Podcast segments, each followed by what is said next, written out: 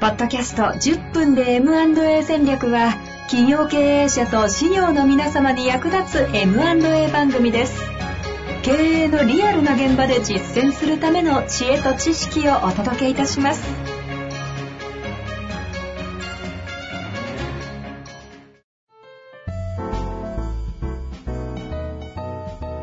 こんにちは、遠藤和樹です。白川正義の10分で M&A 戦略。白川さんよろしくお願いいたします。よろしくお願いします。さあ、ということで、今日も行きたいと思いますが、えー覚えておりますでしょうか？前回はね、失敗事例、M&A の失敗事例ということでやってきて、全部で5個あるうちの1つやらせていただきました。マリッジブルーにいざ買い、売り買いが決まるタイミングで良くなるよということだったんですが、えーご経験としては前日にね、競技式の前日に不安になったという経験もされている白川さんが言うんで、もう圧倒的説得力があったんですけども、今日はその失敗事例、その2、株主というテーマでいきたいと思うので、よろしくお願いいたします。はい。えっとですね、これはあの、特に事前準備の段階で重要なテーマに本来はなるんですけれども、ええそこを怠って進めてしまったがために起きた失敗っていうような、そんな話なんですよね。はあ、はあはあはあうん。で、これも僕が実際に経験した部分もあるんですけれども、あの、ラーメン屋さんなんですよ。具体的ですね。ええすごい老舗のラーメン屋さん。うんうんうん歴史があって、で、近隣の方には非常にそのラーメン屋さんのファンもたくさんいてっていうな。なるほど、街のね、そう。ソウルフードになるようなラーメンそう屋さんですね。そうそうそう。あのラーメン食って俺育ったぜみたいな人たちがね、わかるうん、いるんですよね。で、結構だからファンも多くて、ねでただ社長が、あの、もうかなり高齢で70超えられちゃってて、うんうんううん。ん、で、後継者さん、お子さんいるんだけど、まあ、あとは継ぎませんみたいなお話で、あの、まあ、後継者さんいないから、どこかっていうことでご相談をいただいたんですが、ただ、ここが結構財務的には傷んじゃってて、あのほ、うん、過去にいろんなあの、フランチャイズの取り組みとかやった経緯があって、うんうんうん。僕らのところに相談に来た時は結構決算書を見るとかなり傷んでるっていう状況で、ここをまあ普通に、あの、引き継ぎさんを、引き継ぎ相手を探すっていうのはかなり難しいお話で、まあ債、債権、あ、債務をどうカットするかとか、いろんなこう、かなりまあ僕らとしてもテクニカルなことを、あの、活かしながら、ええあの、やっていって、あの、ここを引き継いでくれる人ってだ、そういう意味ではなかなか見つからなかったんですけれども、あの、さっき言ったみたいに、そこの街にある、かなりあの、成長著しい若い方がやってる IT 系の企業が、あ、うちが考えてもいいよって言ってくださって、IT 系の企業？ええ、あまた？多いですね。そうですね、IT 系っていうか、まあ IT、まあどっちかというと IT 寄りっていうぐらいのイメージですね。で、自分も小さい頃からそのラーメン食べて育ったから、へーうん。あの、そこをなんとかこう残していきたいんで、お手伝いする。はいはいで、まあ、ちょっと専門的に言えばスポンサーっていう形で、あの、なってくださって、で、銀行さんとかにも、あの、ここ引き継いでくれるから、こういうふうに債権を整理したいんだ、債務を整理したいんだっていうようなお話をして、まあ、かなりいい感じで再生今ここまで聞いてると順調な話に聞こえますよね。進んでいったたんですけど、で、これがですね、まあ自宅が当然借り入れも結構大きくて、担保に入っている。これをどう、あの処理していくかみたいなお話をしていく中で、実はこの株を一部、あの、息子さんが持っていて、はい。株主なんですよね。で、譲るとなれば当然その息子さんにもお話をしなきゃいけうない。んところから、今の経緯をご説明したら、その、これもよくあるんですけど、僕らとお話ししていいくだされば、いろんなことをちゃんとお話しできるんだけれども、聞いたお話を持ち帰ってご家族でお話をするうん。と、あかなり歪んだお話になってしまって、であ。、もうこっちもあるあるですね。そう。これ親父騙されてるぜみたいな話にななるほどって、で僕はいら全然そんな話になってるって知らない、ちゃんと理解していただいたと。だって膝詰めで結構2時間ぐらいお話ししましたから、こういう計画でやっていきますっていうのを。そしたら、結局その息子さんが、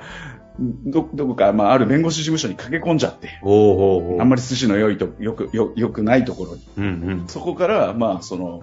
今回の話は、あの、全部白紙に戻せみたいな。内容証明届くぐらいの話になってるんですね。ええー、と思って、で、息子さん株主だから、本来であれば、やっぱり最初の段階で、すべての株主さんと合意形成していかなきゃいけなかったんですけれども、そこを僕らも、ちょっとまあ、あの、社長曰く大丈夫だから、俺が話すから。なるほど。うん。でも、あある意味70超えられてて、あの、ちゃんと説明が、それこそ、あの、かなり財務的にも、あの、難しいテクニカルな部分もある中で、お話ができるかというと、一末の不安は僕らにもあったんだけれども、うん、でも、ちゃんとお話できるからっていうことで、でも息子さんからしたら、ちゃんと聞いてないんですよね、そういう意味じゃ。うん、もう親父もよく分かってないだろうというぐらいの話。確かにでも70の親父が MA って言ったら、分かってんのか、この親父っていうのは、思ってしまう息子としての気持ちありそうですよね。まあ、まあ逆に言うと、親父思いであればあるほど、逆に言えばそうなりやすい守り守りたいからこそ。あ,、うん。あったのかもしれないんですけどね。それで結局、その、そのまんま、その、弁護士の先生の方で、じゃあもうここからは全部うちがやりますから。いやいや先生、あの、スポンサーもちゃんといていいですと。僕らがもうやらなくてもいいから、じゃあ先生の方でこの話をうまく進めてくれませんかって言ったけど、まあ、聞く耳を持っていただけず、どうなったかっていうと、そのラーメン屋さんは今もうなくなってます。残念ながら。なるほど。えー、ただ、その方、その、息子さんはラーメン屋はやってなかったんですよね。あ、そうですね。もう全然違う仕事をされていて。で、これ、どう、どうせって言い方変ですけど、なくなるって分かっている中において、もう株持ってても、何もないじゃないですか。そうですね。でも、その、なんていうか、逆にやっぱりこう、お父さんが大事にしてきたラーメン屋さんの看板、先代からなんで、僕もお父さん2代目なんですけれども、で、自分は継がなかったっていう、あの、後ろめたさも終わりになるみたいでしたけど、少しお話したときは。で、そ、それが、まあ、変な人たちに。そうか、変な形でぐらいなら。うん。なくなってもいいっていう。うん。なるほど。でもその気持ちもわかりますね。うん、なるほどね。なので、あの、やっぱり中小企業、特に、あの、会社さん、社長が一人でオーナーで全部100%株持ってるっていうケースは、まあ、社長とお話をちゃんとしていければいいんですけれども、やっぱりご家族とか、場合によったら従業員さんが株主に一部なってるとか、そういうケースもあるので。取引先がね、株持ってたりとかも結構ありますからね、えー、中小は。はい。なので、その辺からちゃんと整理を、あの、していかないと、あの、最後、せっかく相手が決まって、あの、株主さんの合意が取れないみたいなお話とか、それから一部の株主さんがもうちょっと高くしてくれっていう話が出てきたり、株を譲渡するのに。はいはいはい。うん、そうすると。損得計算働いちゃいますもんね。そうなんですよ。そうすると、せっかく出てきた相手とまた話がそこで、あの、うまくいかないっていう話になると、もったいないんですよね。機会を失ってしまうことになるので。なるほど。えーあの、その息子さんがね、何パーセント持ってたかちょっとわからないところではありますけども、それってお父様の意思決定として、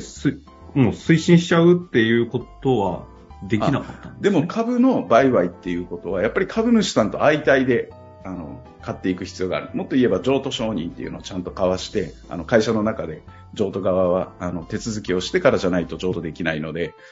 で、買う側もやっぱ一部株主が知らない人が入ってますっていうのは、うん、買った後気持ち悪いですから。まあそうですね。はい。なので、そういう意味では息子さんが株主である以上、息子さんとちゃんと売買契約を交わさないといけないっていう話が出てくるので。で、そこがもう交渉し、はい、途絶えて、これ以上進めないという状態になってしまったと。はいえー、いや、改めて、特に中小企業の M&A においての経営者じゃなく、オーナーたちのね、株主たちの状況をしっかりと把握をし、そことしっかりと根詰めて対話をしていくというプロセスを怠ったりすると。そうですね。だから、うん、相談を受けた時にちゃんと株主さんの構成を確認して、はい、やらなければいけないのは一番最初に家族会議かもしれないっていう。なるほど。話ですね。はい。そしてそれがプロセスで進んでいくと、いいって言ってたはずなのにっていうのも起きますもんね。そうですね。はい。まあ、ということで今回はね、株主というところが一つ失敗あるあるになりますよというお話をいただきました。そんな中で次回第3弾のね、あるあるになるんですけど、ここもキーワードいただけますか？ここはですね、あの、今度は取引先さんとの関係ですね。はい。こうちゃんと本当に整理されてますね。取引先ですね。ええ。いや、これはなんかもうちょっと言うと M&A の実行をステークホルダーにどう説明するか、みたいな、そんなテーマですよね。なるほど。はい。なるほど。ということで、次回はステークホルダーにどう説明するか、取引先との話をしていきたいと思いますので、楽しみにしていただけたらと思います。白川さん、ありがとうございました。ありがとうございました。